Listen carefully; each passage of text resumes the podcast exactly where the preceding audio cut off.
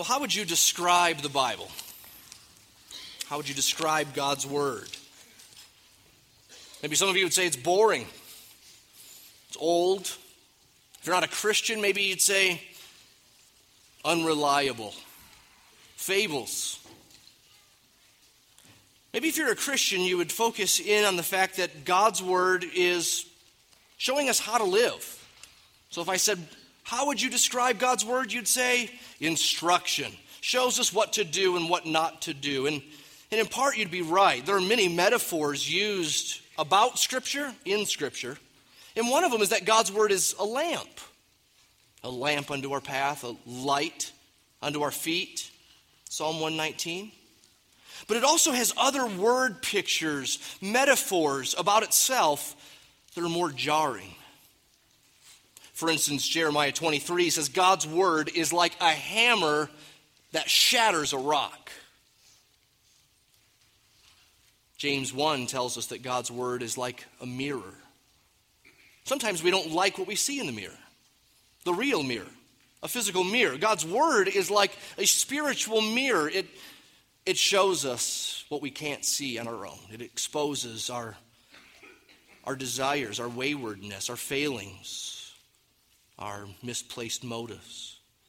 And yet, God's word is also said to be a sword which cuts pierces, gets even into the marrow of our bones, according to Hebrews 4. But Ephesians 5 says it's like water. God's word is washing, it waters us. We're told in Psalm 10 God's word is honey. To those who are His, they love His word, and His word is sweet to the taste. It's like gold, Psalm 10 says. It's to be treasured and pursued more than much fine gold. 1 Peter 2 says it's like a mama's milk for newborn babes. Jesus said in Matthew 4, it's like bread. It's like bread from heaven. It's the bread of God. It fills us, it sustains us, it satisfies us. And Luke 8 tells us that God's word is like seed. It goes in and then something organic happens. Something real and lively happens, and something blooms and it grows and it spreads. Well, the Word, the Bible, is the center of Paul's thought in Colossians 3:16, and for good reason. He knows all these metaphors. He knows what God's word is for and what it does, and he's commending it to the Colossian Christians as sort of the centerpiece of their Christianity and their church ministry. Colossians chapter 3, look there if you would, and let's start reading in verse 13. We'll focus on verse 16 and 17 this morning, but I want to just back up a few verses to get a running start and show us some context. Picking up in the middle of a sentence, verse 13, Paul says, bearing with one another, things we should be doing as the church and with each other. Bearing with one another. And if one has a complaint against another, forgiving each other. As the Lord has forgiven you, so you must also forgive. And above all these, put on love, which binds everything together in perfect harmony. And let the peace of Christ rule in your hearts, to which indeed you were called in one body, and be thankful. Let the word of Christ dwell in you richly, teaching and admonishing another, one another in all wisdom, singing psalms and hymns and spiritual songs with thankfulness in your hearts to God. And whatever you do in word or deed, do everything in the name of the Lord Jesus, giving thanks to God the Father through him. Now remember that this is in the middle or even toward the end of a letter, a letter Paul's writing to Colossian Christians in the first century.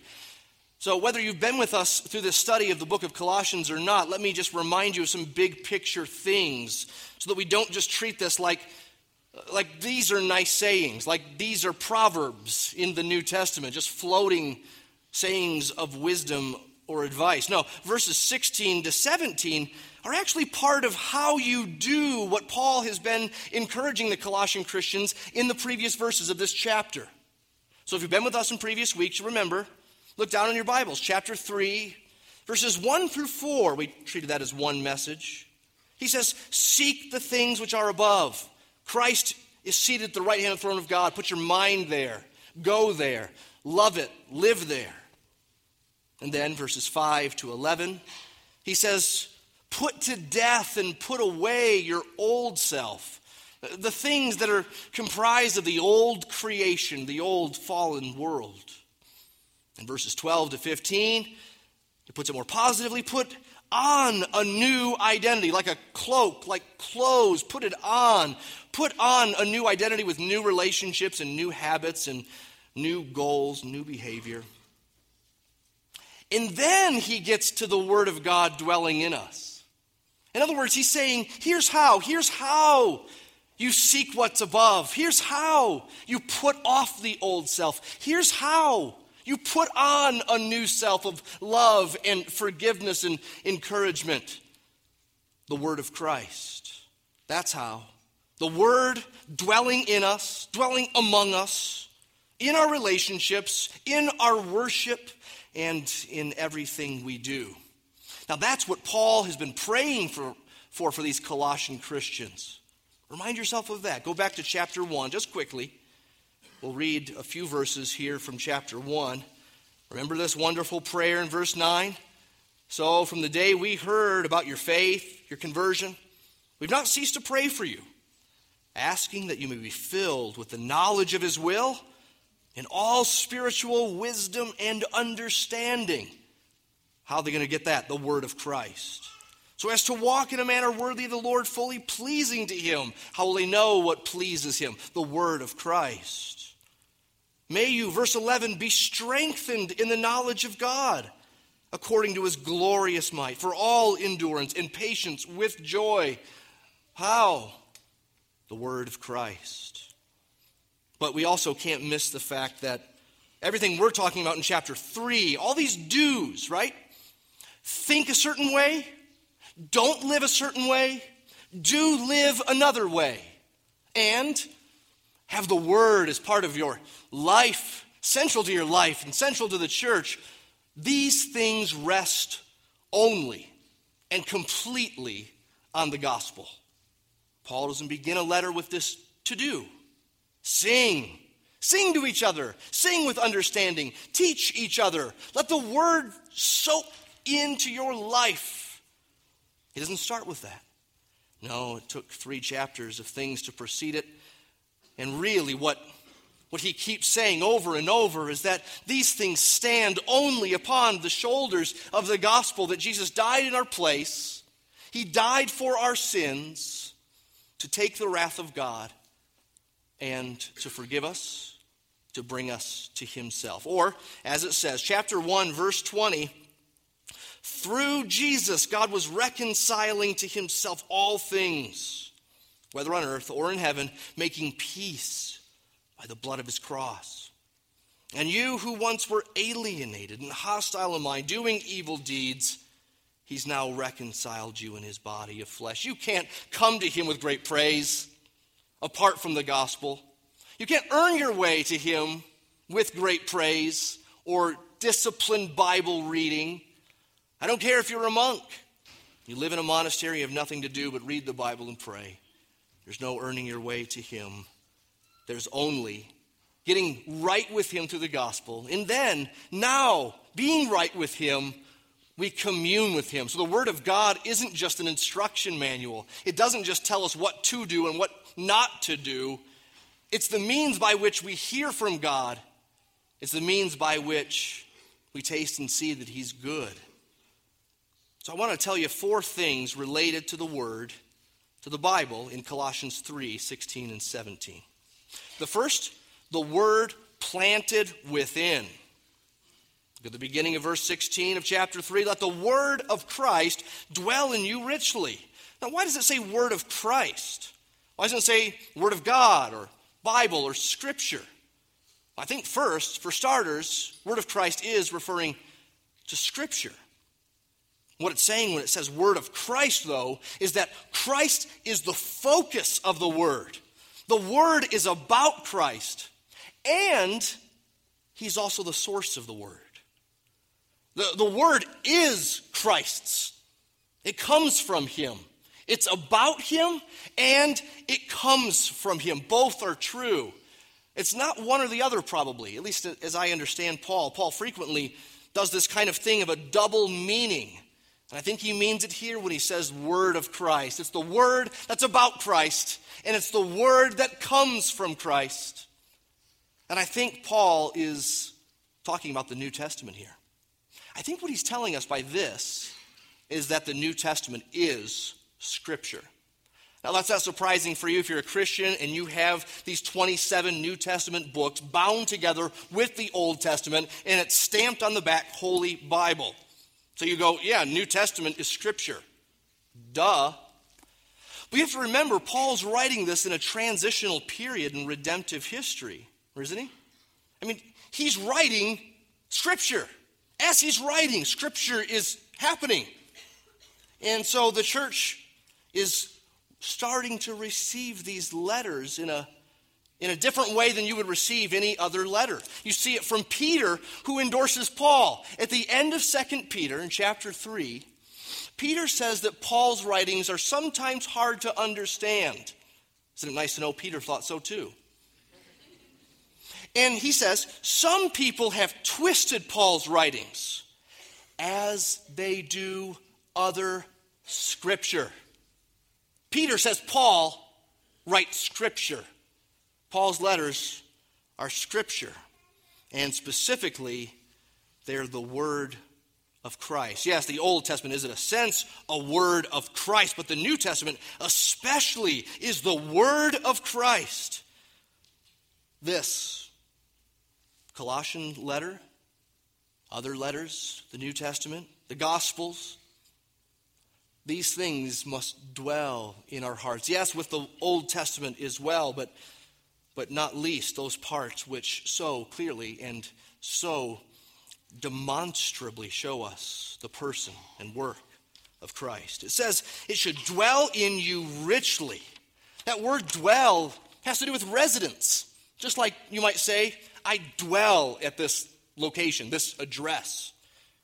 If you said that, you'd be implying something about a length of time, right?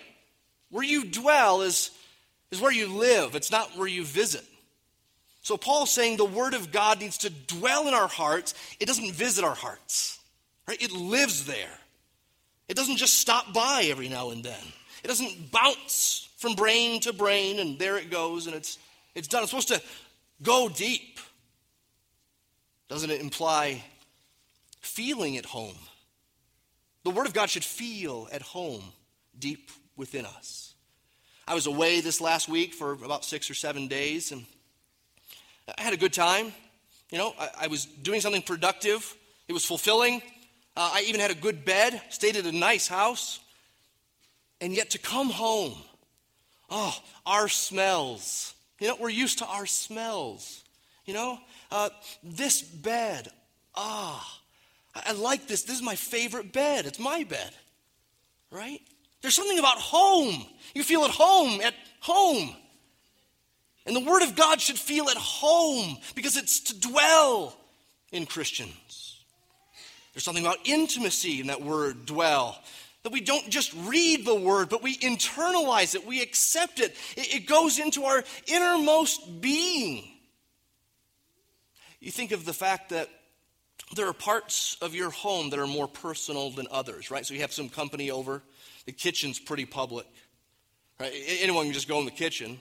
That's not off limits, but but a closed bedroom door usually signifies we didn't make the bed, don't go in there. Right? Now, if you're a really good friend, you'll go to your friend's house and the, the door for the bedroom's closed. That doesn't mean anything to you. You just walk in. A messy bed, I don't care. You know? A closet inside a master bedroom is even more personal, isn't it? Ooh, what's that on the floor, right?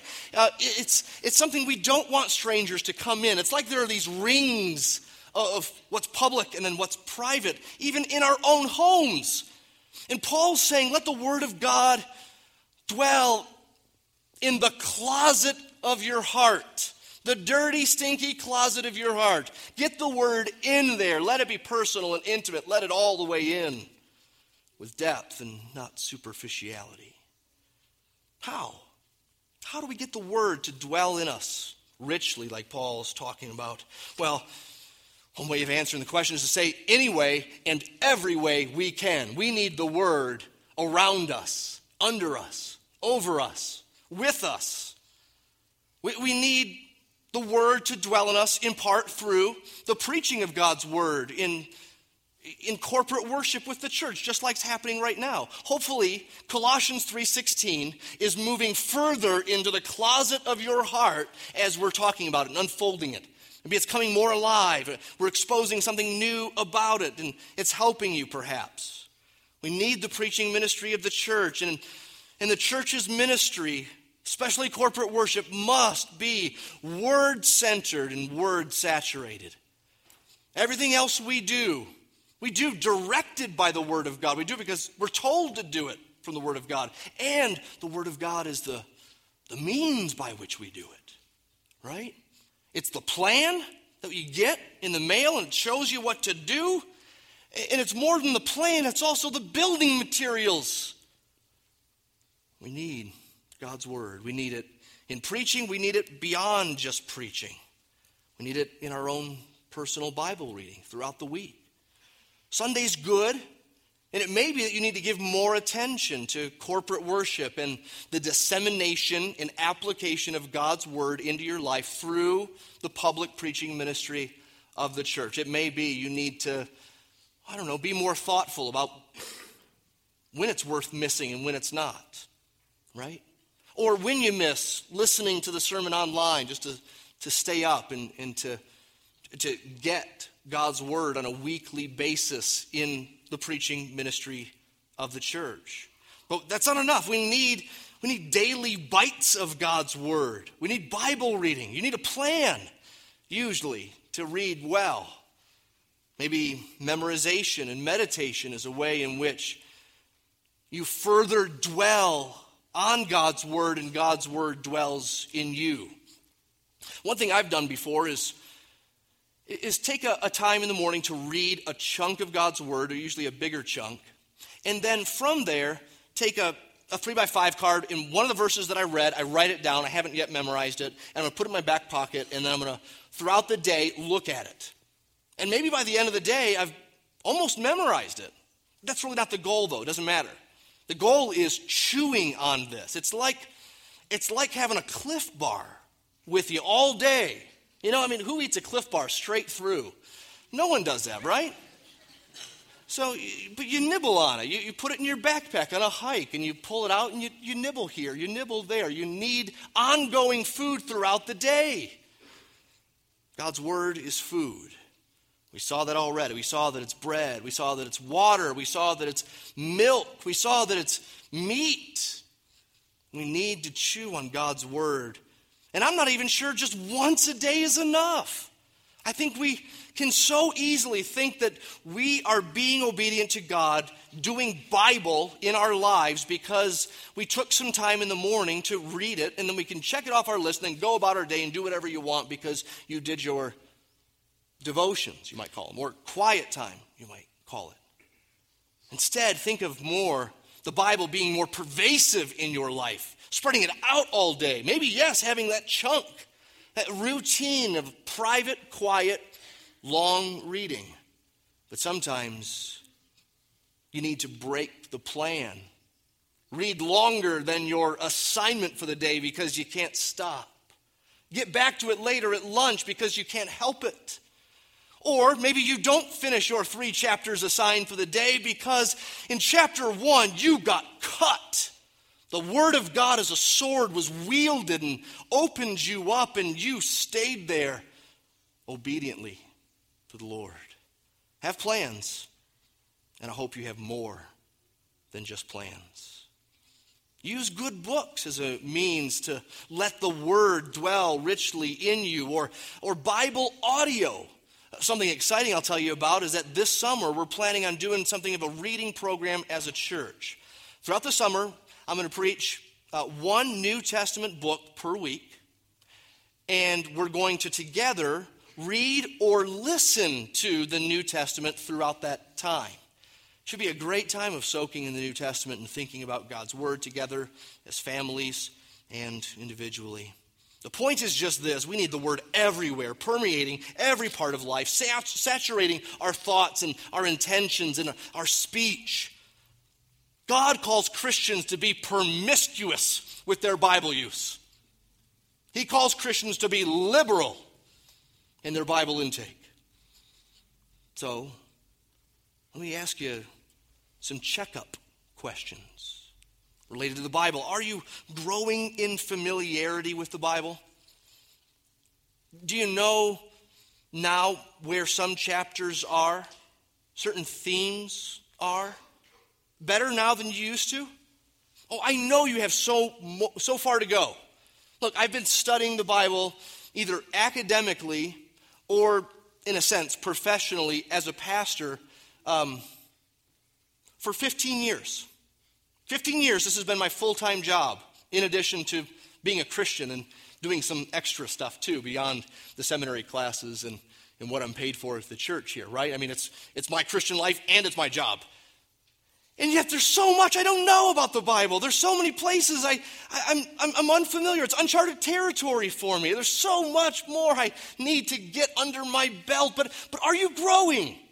Are you growing? Whatever time allotment you have for God's Word in your schedule, is that growing? Maybe you're finding and learning to soak in certain favorites. Like maybe the book of Philippians is a favorite for you because there's so much joy there. Or maybe you, you know Psalm 38 is a great place to walk your hard heart through repentance when it doesn't want to go there because it treats sin as pretty ugly. Or maybe you know the biggest psalm is one about the Bible, and so when you feel lazy about reading the Bible, you can go to Psalm 119, you read a section of it, and it stirs up your excitement about the Word and your expectations about what God can do through His Word in your life as you read it that morning. Do you have new favorites? Are you growing and piling familiarity lists even in your mind? Growing in theology and doctrine, learning that this thing you thought was true isn't true anymore. And this passage you used to quote and love, you know now, you used to rip it right out of context, and it didn't have anything to do with what you thought it was. What you thought it had to do with, and uh, you're growing and understanding interpretation and context, and maybe you're growing and being more meditative and contemplative about God's word, so that so that it isn't just a checklist thing. You don't just read your assignment, whatever it is, and go, there, done. That's it. I, I feel good now. I can go about my day because I did my one thing for God. I tithed my time this morning so that I can now go and do whatever I want. Maybe you used to think that, but you're growing instead to, to love, to linger long in God's Word and see it as not a task, but communion with Him. It has to be read for it to dwell in us richly. Do you have a plan? Maybe you don't have a plan, and that's part of the problem. Are you bored with it? Maybe it's all work for you. I wonder if this test is appropriate for you. Do you ever skip over the Bible quotations in a good Christian book?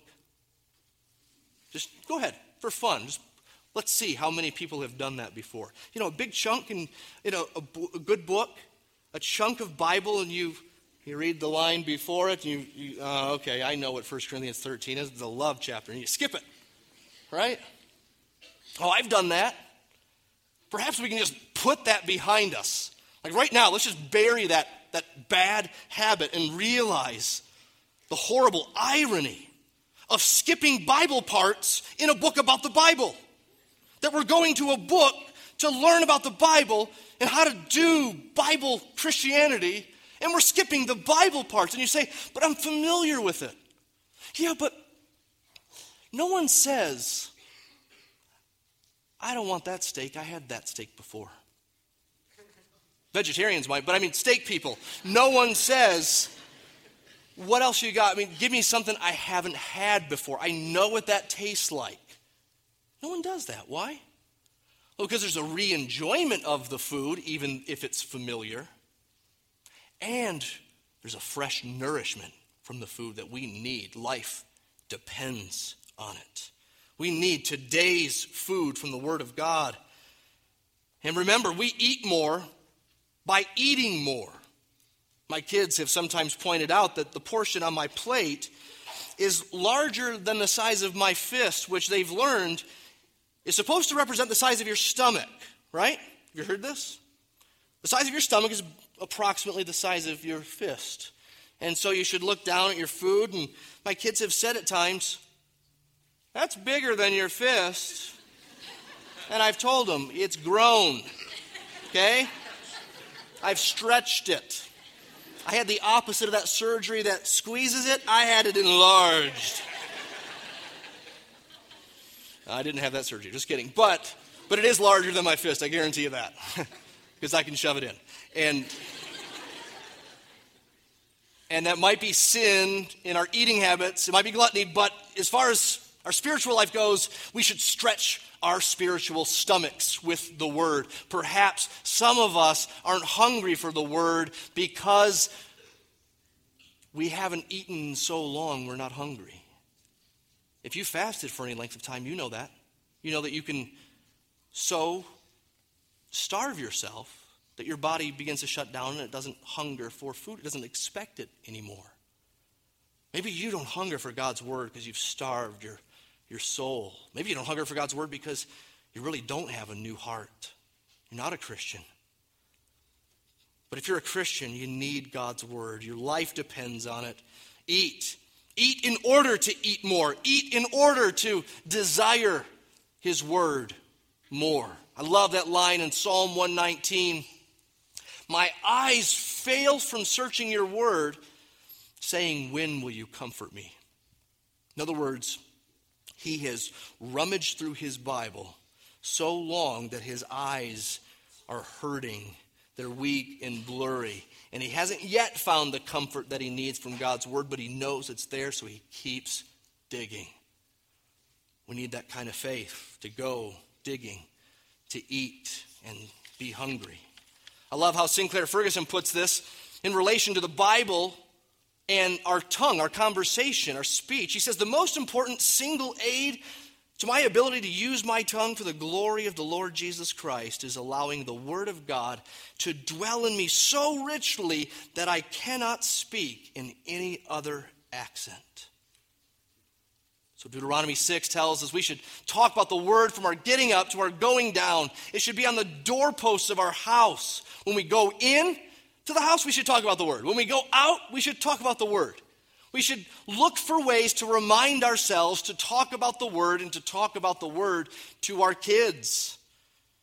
In Deuteronomy 32, it says, God says, Take to heart all the words by which I'm warning you today, that you may command them to your children, that they may be careful to do all the words of this law. For it is no empty word for you. The NIV says, It is no trifle for you.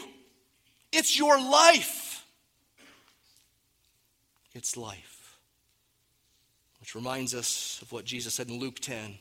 When Martha was complaining and Mary was sitting at Jesus' feet, Jesus said, Oh, Martha, you're worried about so many things.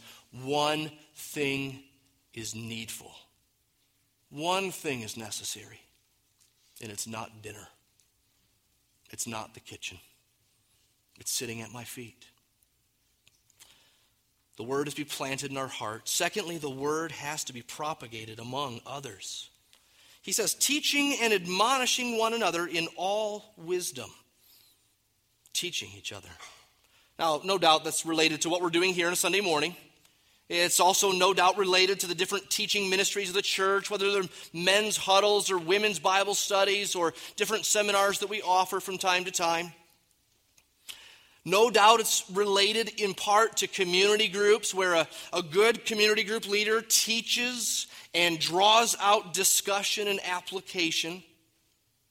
But it can't just be these things, it has to be something more organic and more personal and more intimate.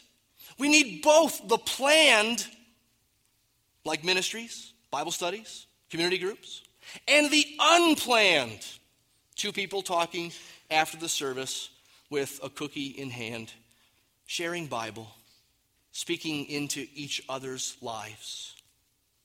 A culture of discipleship is what we need in our church. We see some good hints of this here, but we could grow in this, folks. And I realize it starts from the top down.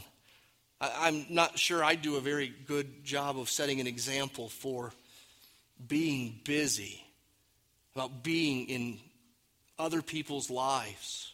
When I'm tired, I tend to shut off a, a compartment that, that, would, uh, that would raise problems, right?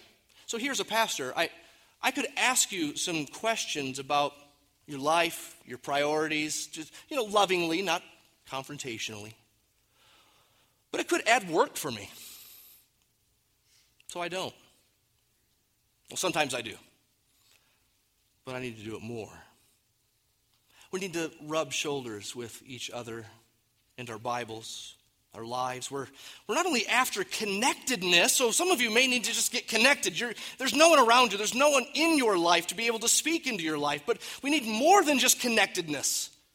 We need word centered, word oriented, word saturated connectedness.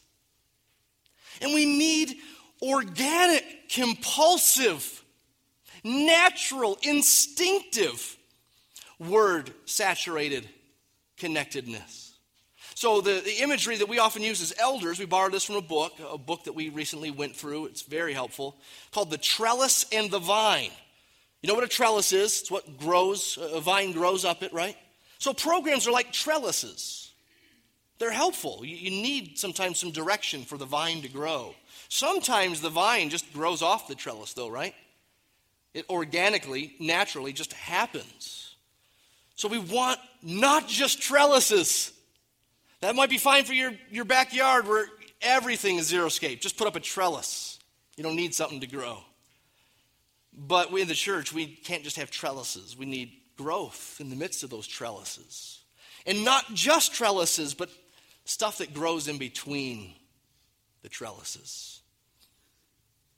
So be purposeful about common conversations where you look for opportunities to talk about God, to talk about His Word, to share what you're learning, or to ask some personal kind of question, to ask sometimes some tough questions. Oh, not in an obnoxious way,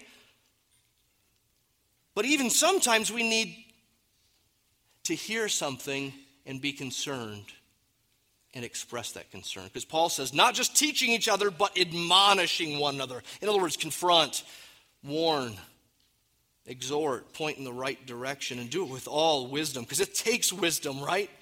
I mean, boy, to do this right, to do it pervasively, to have a lot of growth in between trellises, God has to do it, and He has to give us wisdom to do it in a way that's, that's loving and yet bold, that's biblical and yet gentle. But we need to teach those who are able to teach others also. The plan Paul gave Timothy in 2 Timothy 2. We need, according to Hebrews 10, to strategize how to stir up each other unto love and good works. And sometimes that's in a program, and sometimes that's off the grid of the programs. We need Ephesians 4 to happen, where the people of the church do the work of the ministry Pastor teachers are here in a church for equipping, equipping the saints for the work of the ministry. You are, in a sense, the, the hands, the legs, the ears, the eyes of the under shepherds of this church, the pastors of this church. And even more impressive and more motivating for you is that in some ways you are the hands and the feet, the eyes and the ears of Jesus Christ to his church when you get close, when you teach and admonish and pray for wisdom. Thirdly, we need to praise the word back to God. The word praised back to God. The word needs to be planted, it needs to be propagated, and it needs to be praised. In other words, sing psalms, hymns, and spiritual songs with thankfulness in your hearts to God. Now, notice the word centeredness of this singing. Look down in your Bibles. I want to show you, just bear with me, some grammar here. It begins with a command let the word of Christ dwell in you richly. But then what comes after are several, again, bear with me, participles, ing words here in the English. And these are ways, it, it appears, of describing what came before it. In other words, let the word of Christ dwell in you richly is the umbrella thing. It's the priority, it's the biggest thing. And then there are at least three prongs, right? It's like a three legged stool underneath. Teaching is how, in part, the word of Christ will dwell richly in this church. Admonishing, ing, a participle, is part of how the word of Christ will dwell richly in this church. And singing is part of how the word of Christ will dwell richly in this church. So there should be something of instruction in our singing. Right? It should be truth oriented. You might think our, our singing here is thick. We sing thick or old songs. And I say, yes and amen. We need truth, right? We need truth set on fire.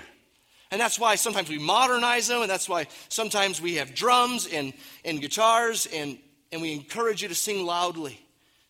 Because he's great and greatly to be praised. There's a deliberate corporate consciousness to this, too. Remember, he said, teaching one another, singing psalms, hymns, and spiritual songs. Look over at Ephesians 5. You see this even more clearly, where it's clearly singing that's to others. Ephesians 5:19 Paul says they are a sister passage to Colossians 3:16, addressing one another in psalms and hymns and spiritual songs. In other words, our singing is to be worship, it's to be vertical, and yet there's also a horizontal element to it. It's personal, it's to others. You don't have the right to not sing if you're a Christian.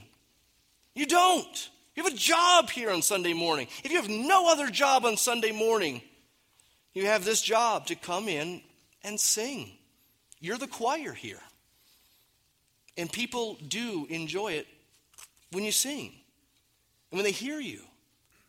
Yes, even if it's off tune. Yes. So I would encourage you to not only sing with gusto, or as Charles Wesley said in his, in his first hymnal, the church should sing lustily. Great old word. We should not only sing lustily, but we should look around every now and then and notice that we're not alone in our car, we're not in our living room, we're not in our prayer closets, we're here purposefully together.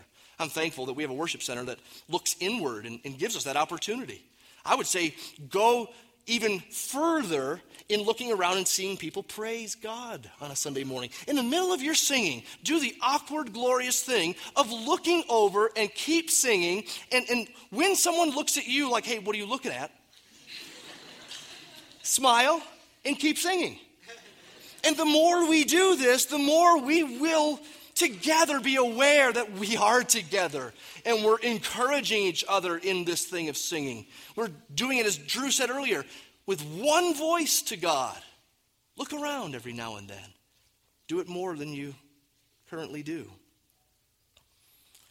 Sing psalms, hymns, and spiritual songs. Psalms, we know what those are, right? 150 of them right in the middle of our Bibles. And one thing noteworthy about the Psalms is that they contain the full range of human emotions. There are things in the Psalms that, as a church, we probably should sing.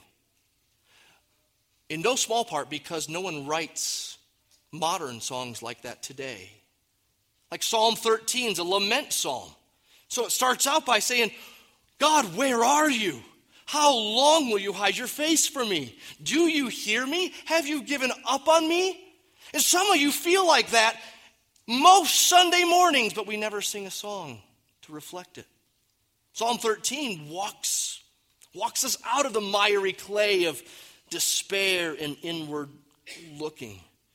We need to sing psalms. Thankfully, Drew has assembled a songwriting guild, and part of what they're doing is writing psalms to modern tunes. I don't just mean a song about a psalm, I don't just mean a song that has a little bit of a psalm.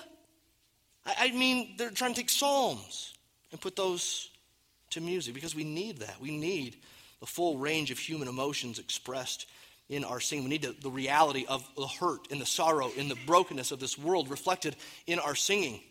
Or else or else there'll be disillusionment and apostasy. We need to sing psalms and hymns. That probably refers to songs that are focused on Christ. We need to sing spiritual songs. but some suggest are newly written songs, like spirit induced songs, spirit produced songs. We need to sing the word, and we need to sing songs about the word or from the word that are rooted in the word, that are rich with scriptural teaching and vocabulary. We need words and songs that instruct. And we need to be thankful. Look at that last phrase of verse 16 where he says, Thankfulness in your hearts to God. Now that's more profound than it might appear at first. He says, Thankfulness in your hearts. He doesn't say thankfulness in your words. That would be much easier. When grandma buys you a new pair of socks, you say, Thank you. You may not feel it though, right? You may not feel that thankfulness about the new tube socks with huge red stripes at the top. You, you might not feel that. So there's a difference between saying thanks and being thankful. And Paul is showing us here there's so much more than just saying thanks or even singing thanks. Our corporate worship can't just be about singing, something has to happen in the midst of the singing. The singing is the water, the river that pushes truth and emotion down. So we need to stir up our affections for God. We need to pray for satisfaction in Him, like Moses does in Psalm 90. 14, he says, Satisfy us in the morning with your loving kindness that we might sing for joy and be glad all our days. Don't you think you might be helped by every Sunday morning praying Psalm 90, verse 14, before you come? Satisfy me this morning with your loving kindness that I might sing for joy and be glad today. Remember that progression we did earlier in the service? The, the R's were to remember and rehearse and repent and re believe and receive, revive, revere, realign, and repeat. Or to put it more simply as Jesus did in John 4, it's head and heart, spirit and truth. That's what, that's what happens in worship. We take truth, we ingest it, we, we digest it, we chew on it in our brains and we push it down to our hearts. And then it's supposed to be released in physical expressions of God's majesty and glory. Remember, He's great and greatly to be praised. His greatness is to be reflected, not just in our minds, not just in our hearts, but also in hands raised, in clapping, perhaps even on dropped knees, and in loud singing. Sing. Sing as though your life depended on it. Sing as though it's the means of getting to God and reflecting His glory. There's nothing small about our singing on a Sunday morning. It is a meeting of heaven and earth. It's what we will do in the new heaven and the new earth. Every time we see a picture of, of heaven in the Bible, what are they doing? They're singing. And it's glorious and it's big. We're to reflect that now in the foretaste of what's to come when we meet together. So I pray often that one of the things DSC will be known for in years to come is its loud, passionate congregational singing. Again, here's an area where we've improved, but we need to grow more. We need to grow more, and it starts with you. By the way, did you notice how little detail is given about the church's singing in Colossians 3? It says to sing, it says to sing with thankfulness, it says to sing to God, it says to sing with others in mind. Singing should be instructional. It says there are a few different kinds of songs, psalms, hymns, and spiritual songs. And that's it. it doesn't say how long it should be. Doesn't say how it should be led, doesn't say what instruments we should use, doesn't say what the lighting should be, doesn't say exactly what the order of the service should be. It doesn't say whether to use PowerPoint or hymnals or printed bulletins that have the words in them. It doesn't say. It doesn't say whether it should be four part harmony. It doesn't say whether you should close your eyes or open them. Although open them seems to be a little bit more spiritual because the otherness of what we're seeing here in Colossians 3 and Ephesians 5. It doesn't say a lot of things. And yet, some of these things that I just listed are deal breakers for Christians today. Brothers and sisters, that shouldn't be. We should not make our musical preferences reasons for parting ways with the church. God has not given us a lot of detail in His Word about how we do this thing of singing. And that's an understatement. He hasn't given us almost any detail about how we do it. And yet, for many people in the evangelical church in America today, it is the most opinionated, most divisive, most rigid, and most certain thing there is. We shouldn't be certain where God has not been clear. Instead, we should think, we should praise, we should say, keep reminding ourselves the gospel's what unites us, not a, a music, not a style not cultural preferences. The gospel is what unites us. Say it again and again. Remind yourself every Sunday. The word is planted in our heart, it's propagated with each other, it's praised back to God, and fourthly, the word should be permeating all of life. Whatever you do, verse 17, in word or deed, do everything in the name of the Lord Jesus giving thanks. This is so so much like 1 Corinthians 10:31. Whether you eat or drink or whatever you do, do all to the glory of God. In other words, our singing here isn't enough. We got to leave from this place with the same purpose and passion that we have when we meet together. This is something like the microwave, intense version of what we should be doing all week in everything that we do. Oh, we don't do it so well, but that's what we're aiming for. We're aiming to, to put burdens on God when they land on us and trust Him and pray. We're learning and trying to give thanks to Him when something is sweet and enjoyable and lovely and better than we deserve. We're looking to do things like, no matter how small they are, like they're holy works, like they're priestly things like it's temple worship. Romans 12:1 talks about this that we lay our bodies down as living sacrifices now. We're priests and we're sacrifices, but it's not once for all, it's ongoing. It's in every heartbeat, every thought, everything ideally put under the lordship of Christ and done consciously unto him, giving thanks. Man, has this theme of thankfulness been repeated in Colossians? Just maybe you want to write down the references because they've popped up several times. Chapter 1, verse 3 of Colossians. What's he say there? He says, We give thanks. Always thank God. Verse 12 of Colossians 1, he says there, Give thanks to the Father. Chapter 2, verse 7, there he says, we should be rooted and built up in Him, established in the faith, just as you were taught, abounding in thanksgiving. And then, three in a row, three, chapter 3, verse 15, right at the end, just a floater, it seems, and be thankful. And then, verse 16, sing with thankfulness in your hearts to God.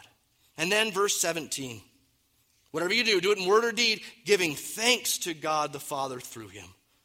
Man, this theme of thankfulness pops up in Colossians a total of seven times. Chapter 4, verse 2 is the seventh.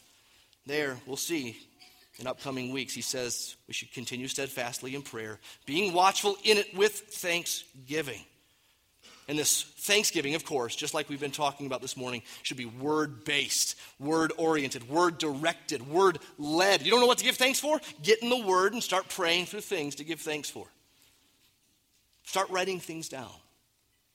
Start trying to be conscious in talking to God about things that you would normally just talk to people about. Like, hey, is it a nice day? Yeah. Say that to God yet? No, you should, right? Word based, word focused, word led, word saturated. And remember, we've been saying there are no shortcuts here. We have to walk ourselves through who He is and what He's done and why we should be thankful for it. It's, it's like we take a Bible verse throughout our day and we hit refresh. You know, when you're surfing the web and sometimes you hit refresh on a web page, just keep hitting refresh. Take this passage, this gift, this reality, and hit refresh. Refresh in your heart, refresh in your mind. Well, we've talked about a lot of things this morning preaching, personal Bible reading, conversations and relationships with others, singing in the church, and all of life as worship. These feel pretty separate. They sound pretty distinct, right? But clearly, the Word of God is what ties all these things together. The Word of God is the glue and the ground of everything we do. It needs to saturate life more and more. You see, we're not just getting together this morning for good advice. We're not just getting together this morning so that we feel better about the fact that we've done something God tells us to do. When we pray on Monday morning or this evening as a family, we, we don't just pray out of the blue, we pray in response to what He said. He's, he's initiated the conversation over and over again. Human relationships are not just an end in and of themselves, just as singing isn't an end in itself. You see, without the word, these things are just shadows of reality. Relationships, as good as they are and as meaningful as they seem, without the word, it's like a subway tunnel without the train. So there are a million subway tunnels in life. Your work is a subway tunnel. Meeting together as a church a subway tunnel. Praying together, subway tunnel. Relationship, subway tunnel. Singing together, subway tunnel. And the Word of God is the train. And without the Word of God, it's just a, it's just a desolate, abandoned subway system. It's the home for roaches and rats. We need life to be livingly filled with God's Word. It's communion with Him. It's no trifle for you, it's your life.